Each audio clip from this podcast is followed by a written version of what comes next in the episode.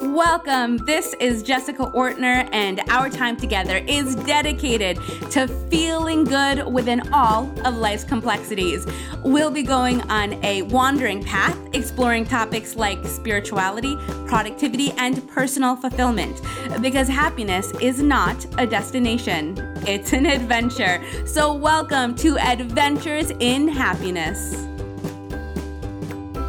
Hello, and welcome to today's episode. We live in a very interesting time where we are often very overwhelmed by choices what to wear, what to eat, what to do next. And all of these possibilities and all of these choices are creating more stress than we realize. I loved having this conversation with Courtney Carver. Her story is very moving oftentimes we have moments in our lives that force us to take a step back and look at how stress is impacting our lives. And hopefully, we don't have to wait for that big moment. Hopefully, we can listen to an interview like this, be inspired, and begin to make little changes that have big results. So, Courtney is the creator of Be More with Less. Her website is fantastic. I love her blog posts. And she has a new book that just came out called Project 333. We talk about that. But the biggest thing about this interview that I really left with was looking at my life and asking myself, how can I make things easier? How can I limit the choices that I need to make so I have room to think, to be creative, to have fun? And this is what this interview is all about. I hope that you enjoy it. And I have to say, as always, this show is sponsored by the Tapping Solution app. You're on your phone right now, most likely. So just go to the Apple Store or Google Play, download the app. It's absolutely free, and you can tap to release anxiety. You can tap to have a boost of happiness. There's so much available and it's incredibly powerful. So check out the Tapping Solution app and enjoy this interview.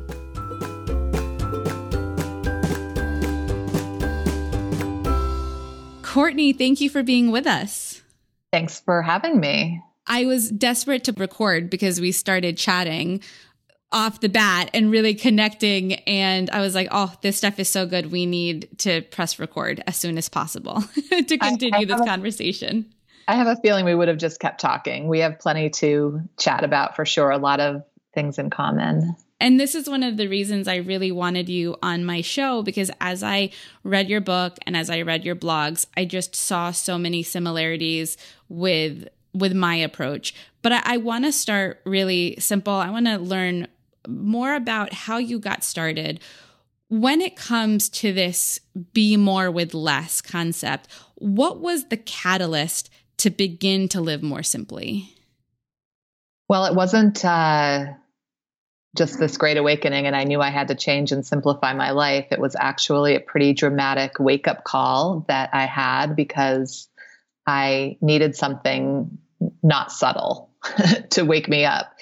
And in 2006, after months of feeling like crap and back and forth to doctor's offices and testing and dealing with a lot of like really weird unexplained symptoms like vertigo and fatigue tingling in my hands and uh, numbness in my face.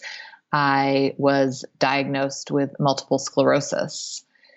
It was something that had never crossed my mind as one of those things that we might worry about to happen in our lives. I really thought it was an ear infection and was just annoyed that this was happening and slowing me down. But once I got that diagnosis, I very quickly shifted from being annoyed to being aware and almost immediately, not very immediately, but almost immediately grateful for the opportunity to kind of investigate what was going on in my life and think about how I might live healthier even with this new diagnosis. Right. So, yeah, so talk about motivation to live healthier. And so now you have this big reason to reflect on your life as you started to take inventory on your life and think, okay, well, now with this diagnosis, what needs to change? What were some of the things that came to mind? It was almost exclusively one thing, and that was that I had to eliminate the stress in my life. And at that point, I wasn't even aware about how rampant it was and where it was. I just knew that my life was very stressful. I felt overwhelmed most of the time.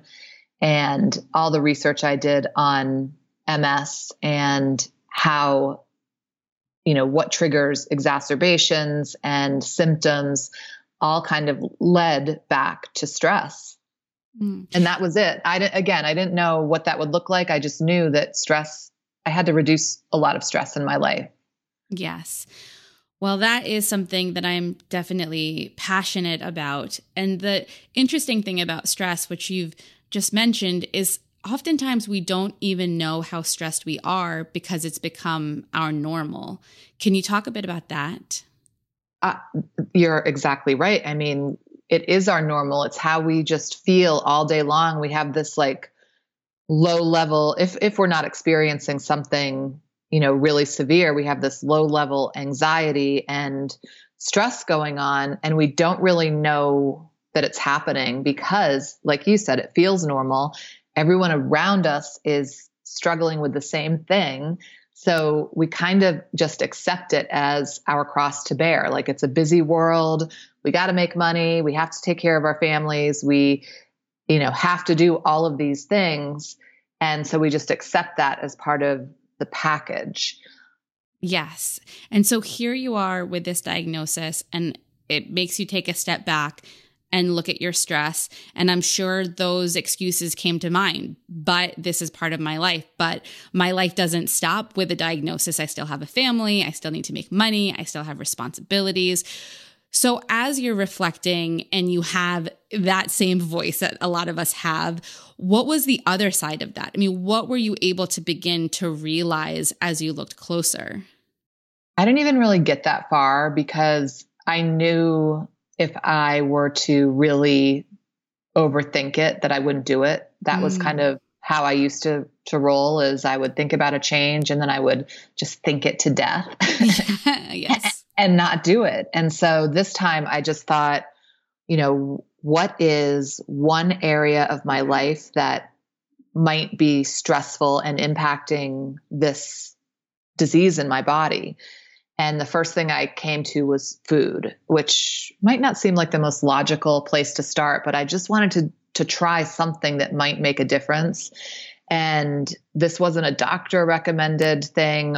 It, just on my own, I decided to eliminate um, most animal products from my diet to reduce the stress which appears in your body as inflammation, which triggers MS exacerbations. Uh, just from my life to see what that would feel like. It was always kind of a let's try it, see what it looks like, and then make adjustments because the last thing I wanted to do was add extra stress to my life by making changes. Yeah, well, no, it, it's such a, a great point that that change itself, even positive change, can feel stressful and we can think it to death. So, we're seeing now, I mean, I love that you're saying that you just had to take action and experiment. And and this is what's so important because I am naturally bad at this. I have worked on being better, but I have always been an overthinker. And so my quest in life, my constant journey is to allow myself to take action without having all of the answers and knowing that nothing is permanent. So here you are having a similar experience when it came to that action around food, you have this idea that you want to cut something out, but then what did that action step look like? Yeah, it was, well, it was slow and steady. It wasn't this overnight change, which was usually my go to way of changing things, which never lasted. Mm-hmm. So I thought if I want to eliminate animal products from my diet, I'm not going to do it all at once. And so it just happened uh, without, I can't think of a better way to phrase this, but one animal at a time. So I cut cows out of my diet, and then it was pork, and then it was poultry, and then it was seafood. And then after a while, I mean, after many, many years, I made changes. I brought some fish back into my diet. Uh, I just always try to pay attention to what my body wants because it's always changing. And so the food that fit me the best 10 years ago is not going to be the food that fits me best today. I'm so happy you're saying that. I just, it's so good to hear because we always are bombarded with the latest like research and which always changes. You know, you read one paper that says you should eat meat, then another one that says that you should have some meat. And I think what you're saying is so important. Can you give yourself an experience and check in and realize what's best for you? Because what's best for you isn't always what's best for everybody else. Right. And trust yourself because, like you said, there are so many different opinions and recommendations. And I think there's probably benefits to all of these options out there. But what is sustainable in your life? What actually makes you sleep better, feel better, um, have fewer mood swings, whatever it is that you're looking for, that's what's working for you then. And then after a while, like you said, check in and make adjustments. I'm so over the the labeling of the way that we're supposed to eat and then boxing ourselves into this one particular way like I eat keto or I eat vegan or I eat whatever like just eat food that is good for your body. yes. Yes. So it started with you looking at your diet and trying to make things more simple. How did that then translate to different aspects of your life? Like looking at what now you're really becoming known for or things or not living mm. with so mm-hmm. many things and simplifying your life in that way. It it was kind of this snowball effect where once kind of changing my diet felt like the new normal and I was adjusted to it and feeling better and noticing improvements, I thought, what's the next most stressful thing in my life? And it was debt, just mm-hmm. tens of thousands of dollars in consumer debt, house debt. I mean, I had been in debt since I was 18 years old. Like the moment I could get my hands on a credit card, I went into debt and never came up for air until my late 30s. So I just had a lot of debt to deal with. And that too felt normal. Like it, I, up until that point, I never considered that I could be debt free. But where my goal here was getting rid of stress, and that was stressful, um, my husband and I worked together and decided to get rid of our debt. And that took longer than the diet changes took. Of course, it took probably three years to become completely debt free, but it set this whole thing in motion around my stuff being stressful too, because as I was paying the debt off, I wasn't shopping as much. I wasn't bringing as much into the house, but I was paying attention to my stuff and realizing, first of all, how much of it I never even noticed, how much of it I only noticed from uh, like walking in at the end of the day and just feeling overwhelmed by all the crap I had to take care of instead of how it served me. Like, what was the point of owning it if it wasn't adding value to my life. Mm-hmm. It's it's so interesting because we you mentioned before that you look at the stress and you begin to realize that you have stresses in uh, in different places of your life that you didn't even notice before. It's like we become used to it.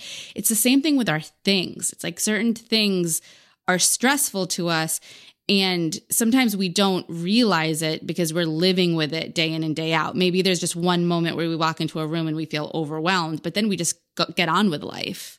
And I don't think we realize what it's really doing. Right. I mean, we have, because I think we are conditioned to add, add, add in terms of things. Like we always need something new to be happier or more successful or to keep up with the Joneses, so to speak, even though that might be that might not be like our conscious thought. It is something that a lot of us consider. I definitely did. And having the right things and having the the proper furnishings in each room, we never really stop to think like what's best for our life, kind of like food, what's best for our body. Well, what stuff is best for our life? Uh, before we decluttered a tremendous amount of stuff and downsized. I remember it was my husband, my daughter, and myself, so three of us. And I had a dining table or a patio table outside with six chairs. I had a kitchen table with six chairs, and I had a dining room table with eight chairs. So that adds up to way more than three people need for dining options. Like it was just ridiculous how many chairs I had. And that just made me laugh and think, what else do I have too much of? And of course, there were many, many things. Yeah. Well, the irony of this is that when you actually don't feel enough or you feel some sac- a sense of lack, especially when you're in debt, it feels really hard to get rid of excess because there's such a feeling of not having enough.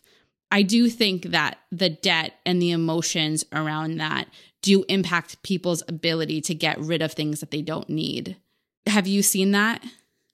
Definitely, but it also, what it did for me when I had all the debt and all the stuff is it just made me want to have more stuff, um, which is kind of weird, but I think now that I'm saying it out loud, but what would happen is I was so deep in debt and really suffering from that and trying to pretend that I wasn't suffering. So I would say things to myself like, well, your credit score is already in the toilet, so you may as well go and buy something else with your credit card. Right. So it's easy to accumulate because you get that hit of for a moment not feeling lack because you're gaining right. something, but then getting rid of something that you don't need is difficult because it can bring back feelings of lack or what it's if I'll true. need that in the, in the future. It's true, but there's one thing that can really make that so much easier. And I've seen this happen in my life and in many, many people's lives whom I've worked with. And that is to really understand why you want to get rid of it, not why you want to let go, because let, yes. letting go, that's such a scary phrase. But why do you why don't you want this thing anymore? Or what's your bigger why about getting rid of the clutter? So for me, it was reducing stress. It wasn't because I wanted to have a, a nice countertop or a clean countertop, or I wanted it to appear that I was clutter free. It was so far beyond the superficial reasons that I had made changes for in the past that it was it was more powerful than the pain of letting go. Yes.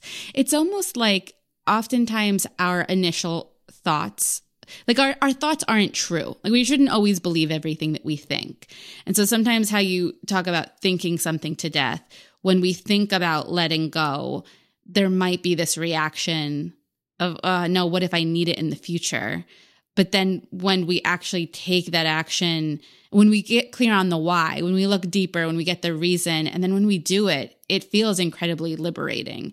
And I do find that like letting go of things is one of those action steps where you do it a little bit. And just by doing it a little bit, it helps you do more. It like gives you that that little bit of a hit of, oh, actually, this does feel good. And I don't have to right. give away everything all at once and live like a minimalist tomorrow. Right. Or ever. Or ever. yes. Yes. Yeah, it's so true. And what we forget when we're when we're fearful or worried about letting go, we forget how hard holding on is. Mm-hmm. So we hold on to this stuff. We hold on to it with the space in our drawers and on our counters. We hold on to it with our attention. Like we're always on some level paying attention to our surroundings. And we in often cases hold on to it with a lot of guilt for spending too much on it and never using it. This happens especially in the closet. Um, but we only have to let go of that thing one time, but we have to hold on to it every day over and over and over again. That's painful. Yes. Yeah. So you you brought up this why and for you it was realizing the the stress that it was uh, causing you. Was there anything else? Can you kind of talk a little bit more about that? Why? I mean, that was really the core reason for me is that I wanted to be healthy and enjoy my life. And as I was uncovering these layers, while, you know, while I was changing my diet, getting rid of debt, letting go of stuff, I started to see the potential of the life that I could live. Mm. And that was so appealing to me because before it was all about dealing with all the stuff that I had to do and the way I was supposed to live and dealing with what other people thought of me or what I thought they thought of me.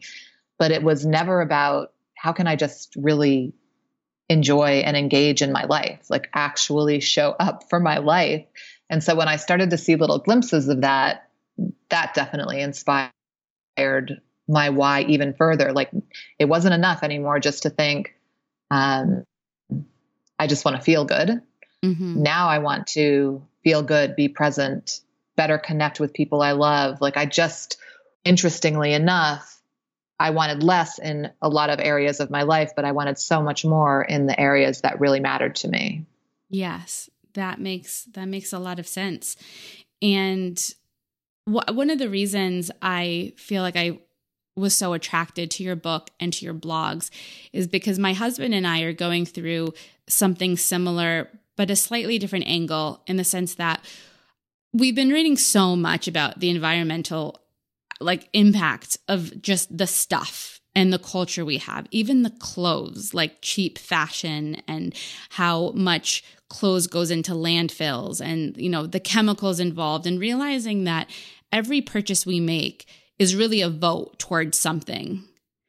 It's supporting something, it's encouraging something. So how can we use our money to encourage things that we feel like are helping the world and also not spending on things that we think aren't helping the world that are creating damage. You know, I have a I have a 1-year-old and the amount of plastic toys, like the thought for me is that every piece of plastic that he owns is going to live longer than he does. Mm. Like that blew my mind. Every plastic that I've ever used in my entire life is going to outlive me. And so I don't want to just use things like everything I buy has a massive impact on the world. And so for me, that was my big why of like, this doesn't feel good anymore. It's causing me stress to have all these things. And it's also causing me stress as I think about the impact this has on the planet and on future generations. And once you get that why, it's so much easier to make a change. It's like, it's like liberating you know you feel like you're living your life consciously you're being more present uh you know you're like you said you're being more with less yeah and once you do know like really know not just from hearing it from someone else but you know it inside of you then ignoring it is really hard oh, and yeah. it, it, because I've tried, believe me, on many levels uh, in my life to ignore things that I know to be true. And it's very uncomfortable and it really can eat you up. So to, to circle back to the very beginning of the conversation, to know something and then take action is so satisfying and again inspires more and more change. Yes. And so one way that you're guiding people to begin to make these changes is with a new book called Project 333. Tell us about this aspect when you when you look at the the this fashion challenge. Sure. Well, so the book actually started almost 10 years ago when I created the fashion challenge behind it called Project 333. And I created it as a personal challenge because even though I had simplified like so many levels of my life, I didn't simplify my closet because I thought I loved shopping. I believed that I needed new things for my job, for events, for meeting with clients. I thought I had to look a certain way. And I thought that the way that I dressed made people think of me in certain ways. Like I had all these beliefs wrapped up in my clothes. And I had a strong emotional connection to most of my clothing. So I wanted to figure out a way where I could sample simplicity in the closet without completely getting rid of everything that I owned. And this challenge was the perfect solution. It, so I'll just kind of give you a quick overview of what you do for the challenge if anyone's interested. But you essentially, for three months, dress with 33 items or less, including clothing, shoes, jewelry, and accessories and not including things like underwear, sleepwear, loungewear, or workout clothes. But your workout clothes have to work out. or or I'm not saying don't wear workout clothes in your normal life. I don't mind, but just count them toward your 33 items if they're more like part of your regular wardrobe versus what you work out in. And everything else goes into hiding. So, out of sight, out of mind was my thought on that. And for three months, I didn't do any shopping and just had those 33 items. Um, probably 18 to 23 of them are clothes. And this is different for everyone, um, but four or five shoes, and then a couple pieces of jewelry and accessories like sunglasses, a purse, a tote bag, um, a scarf. Depending on what season it is, you may need gloves and a hat like I do right now. Mm-hmm. And then I just let it go and thought, what what will I learn over these next three months? What'll happen? Yes, I had the worries. Will people notice? Um, will I have enough? Am I going to look stupid? Whatever. All of those things ran through my head. And at the end of the three months, I had really redefined my relationship with stuff and shopping and also changed a lot of those thoughts when my experience proved otherwise. And I read that nobody noticed. that was one kind of crushing thing. No one was thinking about me like I thought they were. right. That's I think that's the biggest hesitation. People think like, well, people notice, but no, people really don't. And my goodness, do you save time? oh well. my gosh. I saved so much time, so much money. I had amazing mornings because I wasn't stressing about what to wear. And when I say no one noticed, I mean, today probably no one would notice because I work by myself. But then when I first started the challenge, and for the first year that I did it, I was working full time, you know, with clients, with a sales team, with um, bosses, and around people constantly. So the fact that they didn't notice just made me realize that all of that thinking about people thinking about me was just not true. Right. Yes. You know, I I read the book from cover to cover and I found it so interesting. Now, I did not jump into the challenge, I'm being honest, but I was able just from reading the book and not packing away my clothes to organize things different and get rid of so many more things. Also decide not that I didn't need more. A big thing that it inspired me to do is to go through my email and unsubscribe to every shopping thing because I don't need a reminder from you know some store that they have some kind of sale because I'm getting things that I don't even need. I think that's one of the problems. We don't actually know how much we have because we haven't spent time with it. We're just kind of ignoring the stuff in the back. Right, because there's something new and shiny waiting for us in our inbox or at the mall or wherever you get excited about buying things. Yes. Yeah, exactly. And not really, you know, and it, it's made me appreciate the things that I have.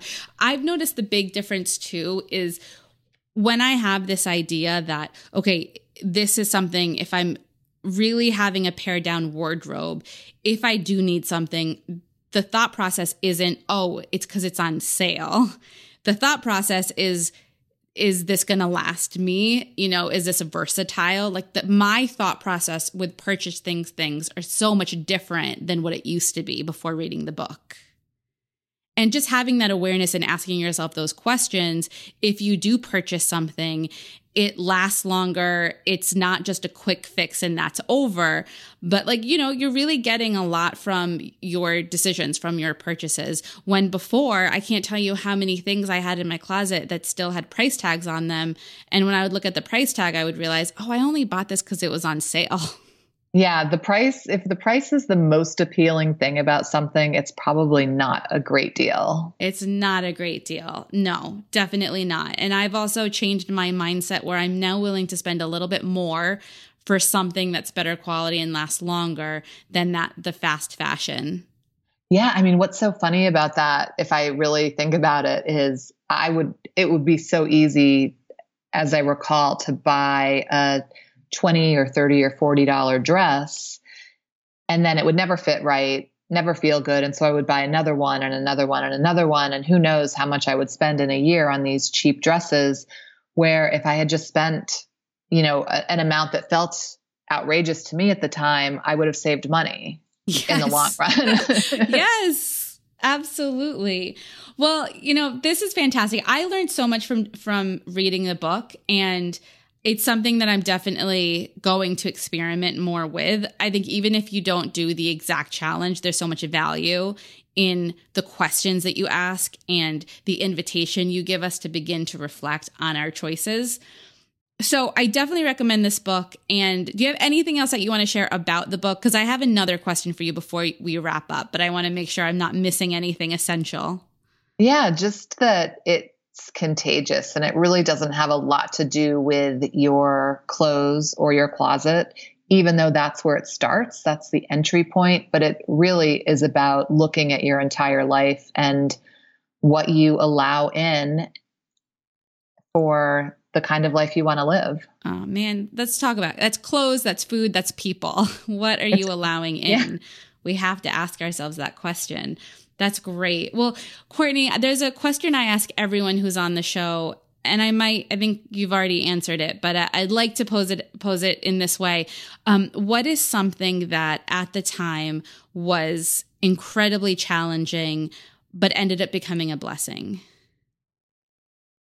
Well, I'd have to say that diagnosis of MS was very challenging because I didn't really understand the disease itself. I didn't know what to expect.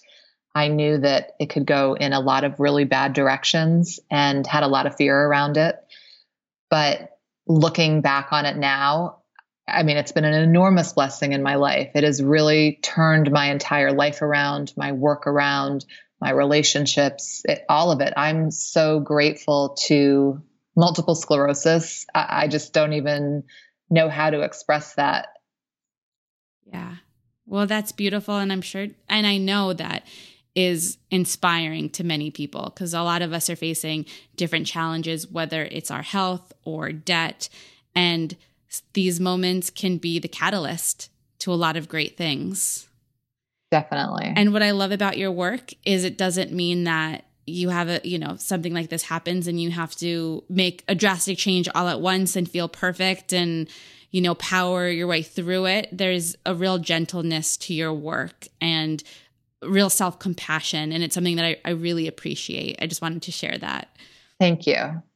So, Courtney, this is fantastic. And for all those who are listening, check this out. It's Project 333. I'm going to link it in the show notes at the tappingsolution.com forward slash notes.